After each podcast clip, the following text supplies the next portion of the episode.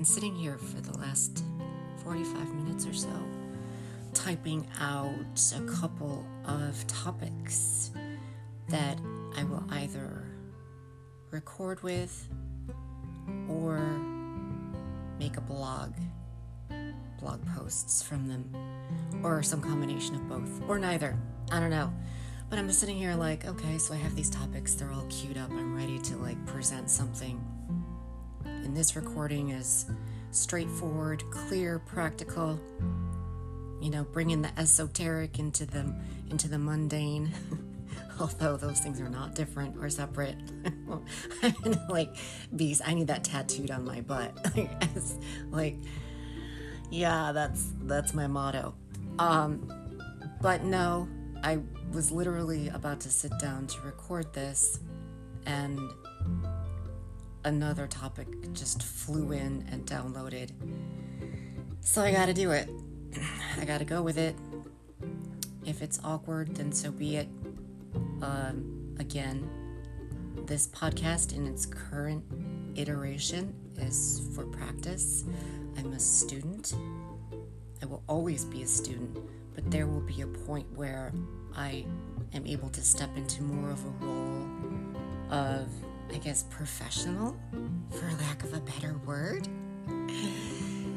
And so I would say at this point, I wouldn't consider myself a professional healer or whatever title, um, even though like I'm in the process of becoming that. And maybe to someone else that sounds like, oh, you've got um, imposter syndrome, or you're diminishing yourself, or bleep, bleep, bleep, bleep, bleep. No, this is pure authenticity. Just getting out of my own way, getting out of my head, out of my ego identities, and just stating what is in my experience, my direct experience. So whether someone disagrees or agrees, it doesn't matter. I am just purely here in this moment, sharing from that and only that, or really wanting to, whether that's the result or not, who knows. Anyway, the topic is enough preamble, right? Uh, I guess it's about relationships, having a loving relationship, which I've talked about before a little bit, but I want to talk about how, more directly, how having a loving, reciprocal relationship with nature, with life, with spirit is really the only foundation. It's the only foundation for someone, for an individual who really desires to be on, on an authentic spiritual life path. Because if this path is approached from our usual mindset that we've been conditioned with since birth, which is about doing, which is about to-do lists, which is about succeeding, which is about acquiring, which is about winning, which is about standing out, um, then if we come at it from that mindset, we we can't. It, and I'm just going to make a stand here and stand with this, whether anyone agrees with it or not.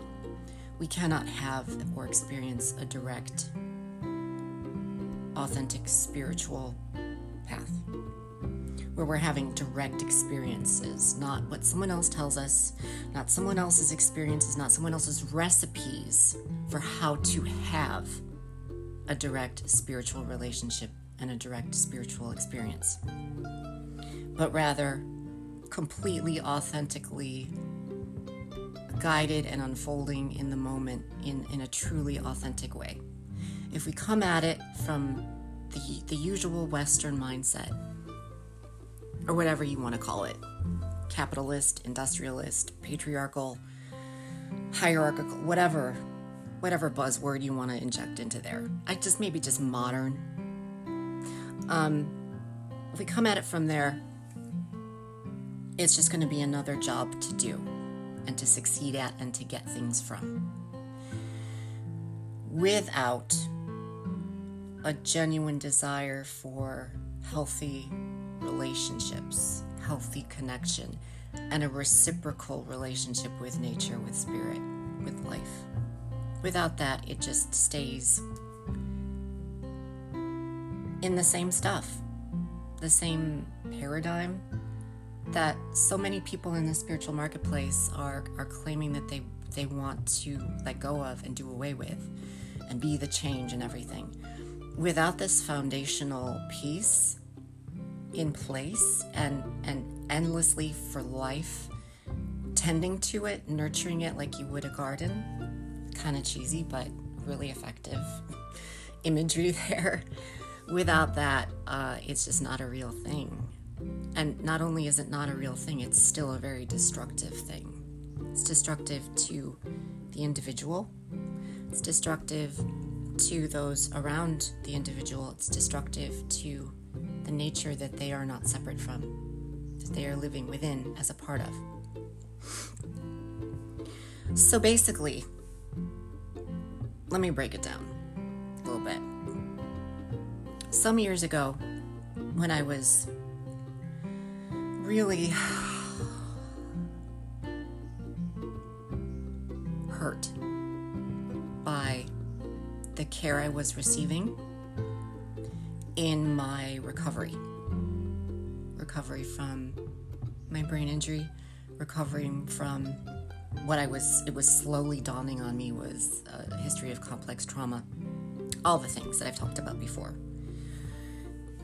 It, it, it hurt so much that the people that I was going to to get help were unable and or unwilling to help me. So, like so many people in this late stage capitalist collapse, I went looking for alternative resources to support myself. I just didn't want to suffer anymore. I'd suffered my whole life. I'd survived my attempt to, to end my suffering in a, a not at all graceful or healthy attempt to end my suffering, but it was my choice and it was what made sense at the time. And I became more and more aware that I couldn't keep going back to those same resources for help. I was continuing these cycles of going back to people and places that couldn't ever help me. So, like everyone who goes seeking healing, I don't care where or how they do it, they go looking to end their suffering in some way. I wound up in what was the most prominent mainstream and accessible marketplace that was set up as an alternative to the clinical medical industry that I had been going to over and over again to get some relief. Not an either or thing. We just want to put a little asterisk in here. There's really wonderful support to be found in the Western medical clinical system. It's not an either or thing. But for myself and in my experience with my unique set of circumstances and my individual lifetime of experience, I was unable to find relief there. That might not be the case for everyone. It was for me. So I wound up really starting off, like most people, with that first exit that you find on the highway of healing. Like, let's say you're driving along this highway and the first off-ramp exit is the new age self-help and alternative holistic health industry. And you're like, oh yeah, that's gonna do the trick, because it is presenting itself to be so different from the cycles that I have been stuck in my whole life, and I'm ready for change. So I, I swerved off the highway, I went on onto that off-ramp, and so I was perusing, I was like slowly driving down the market street, the main street, right? Look at all these stores and all these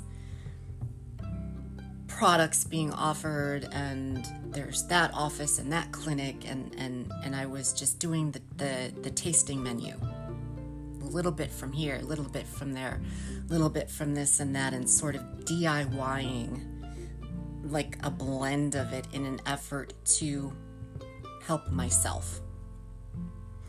And pretty quickly I realized um, that, one, this wasn't going to go as deep as I needed it to, to address the depth of the roots of my own wounding and my own um, imbalance or disharmony. But there was good stuff there, and I was like, there's got to be more to this. I'm, I'm at the surface level of things, and it's calling me to go deeper. So I did. But for a while, I had my healing and recovery, like many people would, as a Western mindset of, here is this to-do list that I need to check off all of these items and complete them and set them in order, and then I will have reached a goal. And while it's not always the case, and also over the last several years, it's gotten, I think, less, really since the whole trend of divine feminine and flow has become more prominent in this industry. Um, it's less and less about this young, make it happen, get her, get her done. But like, it still winds up being that paradigm, which I've talked about before. But anyway, um, but my point is, I came at it, came at my healing like I have been conditioned to come at everything in my life, like most of us have been conditioned and trained through school, through politics, through religion, through community, to treat everything in life as a, if you can dream it, you can do it, so get her done. Which isn't to suggest, as always, that there isn't a time and a place for that kind of a thing. However, we overshoot the mark. And we usually, while we're overshooting the mark, are not aware that we're overshooting the mark. We're so immersed that what some people call cognitive dissonance and cognitive bias takes hold, and you can't see your imbalance when you're in the imbalance. That's reality. That's the, the consciousness you're in, whatever. That's the experiences you're having back and forth with life, and that's reality. Um, but I was becoming more and more aware, thankfully, and it's something that I'm so deeply grateful for, over and over again, that I was becoming aware that this was more of the same thinking to solve the problem, my problem of needing healing, that was used all those years to create the problem, the need for healing within myself. Um, and so I've realized, as the years have gone on, as I've continued on this path, that anyone, any individual, when they get on that highway of healing, whether they're exploring strictly spiritual resources, whether they're exploring the holistic resources where there's a blending of spiritual, physical, emotional, and psychological, whatever. If we remain in that mindset, the Western modern mindset of this is a to-do list that I have to check things off from to reach a goal, we absolutely will not ever experience an authentic spiritual path, which is a life path, which is aligned with and within nature, nature being who you are, who you are a part of. You are not separate. And the biggest difference, the most foundational difference that I referenced at the beginning of this recording, before I started my rambling, is about relationships. Healthy, connected, reciprocal relationships. To go from the modern or Western mindset of this is a to-do list to reach my goals and get what I want, versus this is a living, breathing, real, direct experience of a healthy, connected relationship that I'm a part of. I'm not in charge of it. I'm not at the top of it. I'm not conquering it. I am simply in this circular flow of life and spirit. the biggest difference between those two ways of being, and those two ways of being that then inform doing, taking action, and relating, is about love, loving relationships. If we don't have a loving relationship with something, it will just be an item on our to-do list to check off. And the thing about to-do lists, especially as a modern person where everything is a to-do list and like pretty much everyone is burnt out to some degree or another, is it's not sustainable. You can have every intention for willpower, for discipline, for commitment to get on that highway and run that race of healing, of recovery. And this isn't to suggest that discipline and commitment are not a part of it. Absolutely they are. But when it's the Western or modern mindset of, this is my to-do list and I need to get this done so that I don't suffer anymore, and that I, I get all the things that I've always wanted, all the things I've dreamed about. Finally, there's a way for me to achieve those goals and get what I want. If it just stays that, it is not sustainable, and people don't have the executive function endurance, the physical endurance, the neurobiological, the, the neurotransmitter endurance. It just, it's going to fizzle out. Willpower by itself is usually not a real thing. It fizzles out. What has to be there is a foundation of loving, relating, reciprocal back and forth giving and receiving, which is a really long, wordy way of saying devotion. None of us will tend to and nurture a relationship unless it's based in devotion. It will just be another item on a to-do list, and that cannot be sustainable. It won't be sustainable. An example of this is when we open up our news apps and we see what could be termed agitator activism. People screaming and shouting, understandably so, organizing in in in really agitator ways, like screaming and scaring and, and passionate and and but warning us about the dangers of, for example, ecological collapse, overshoot, climate change, that kind of a thing. And they're screaming at us, you're all gonna die. And that's true.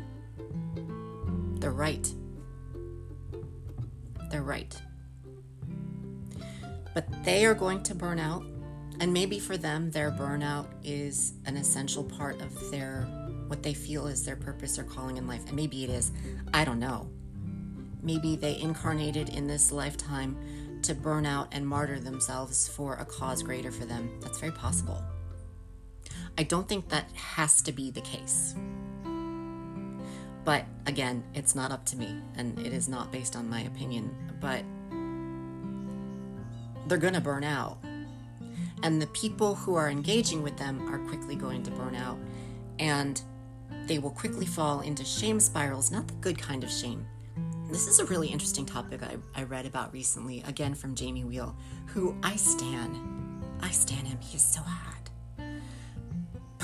But anyway, he was talking about the place of healthy shame and the examples that we have of what healthy shame can look like in older cultures, indigenous cultures, um, of, of that as, as a healthy tool. But anyway, total aside, if that sparks interest for someone, go for it. Like, check it out. It's pretty cool. It's triggering, but it's cool. um, but... we will spiral into the kind of shame that is paralyzing and causes a lot of resentment.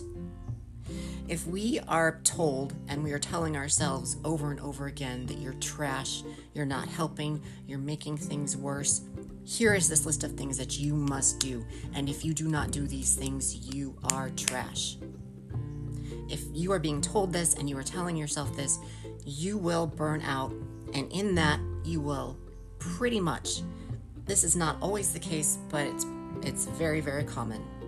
You will put that thing aside and go back to living the way that you were before.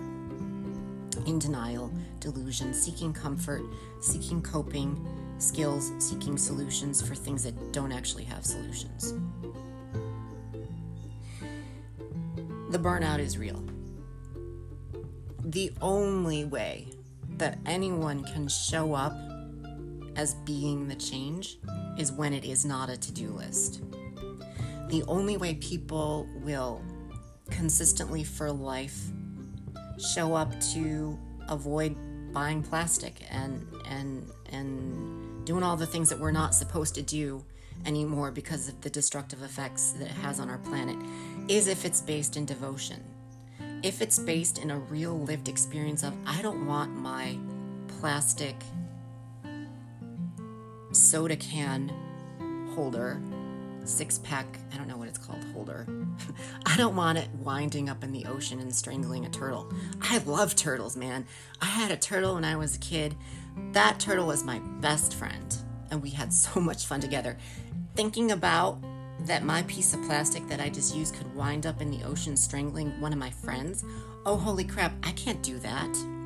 So then it's no longer a chore. It might be inconvenient. It might not even be affordable or accessible for many people, but it becomes your state of being. It's not about what you're doing. It's who you're being at that point. And when you're being true to yourself, authentic to your state of being, which is devotion and reciprocity in that relationship, you don't even really think twice about making different choices. You just do it because you love that thing that you want to help. You are passionately in love with or calmly caring for the whole spectrum of devotion. It comes in so many different forms, in so many different moments of life. It doesn't have to be an obsessive thing, but it's there, it's your state of inner being. Without that, everything in life remains the Western modern to-do list. That is not sustainable. No one really can stick with it unless they're like, there are a lot of people who um, can really hammer out a lifetime of nothing but sheer force of will. Those people tend to be resentful, hurt, angry, and incredibly selfish, because that's what it's gonna that's what it's gonna cultivate within someone over time. We are not wired to be that way all the time for life. We are wired to be in relationship with nature, with each other, with life, and with spirit. It's already there. It isn't something to create or cultivate. It's already hardwired in there. You don't have to do anything to find it again, but what you do have to do, what I have to do, is intentionally cultivate and tend that garden within myself out of devotion to keep these relationships always living and breathing and changing and expanding and contracting and flowing in the moment. Without that, I can't heal. I'll burn out and, and abandon it. Without that, devotion and love and relationship, the real experience of relationship, is just not going to happen. So anyway, I guess that's the point that was coming through today. As always, thank you for listening if you did. And I hope that it brought some sort of insight in some kind of way. Cool.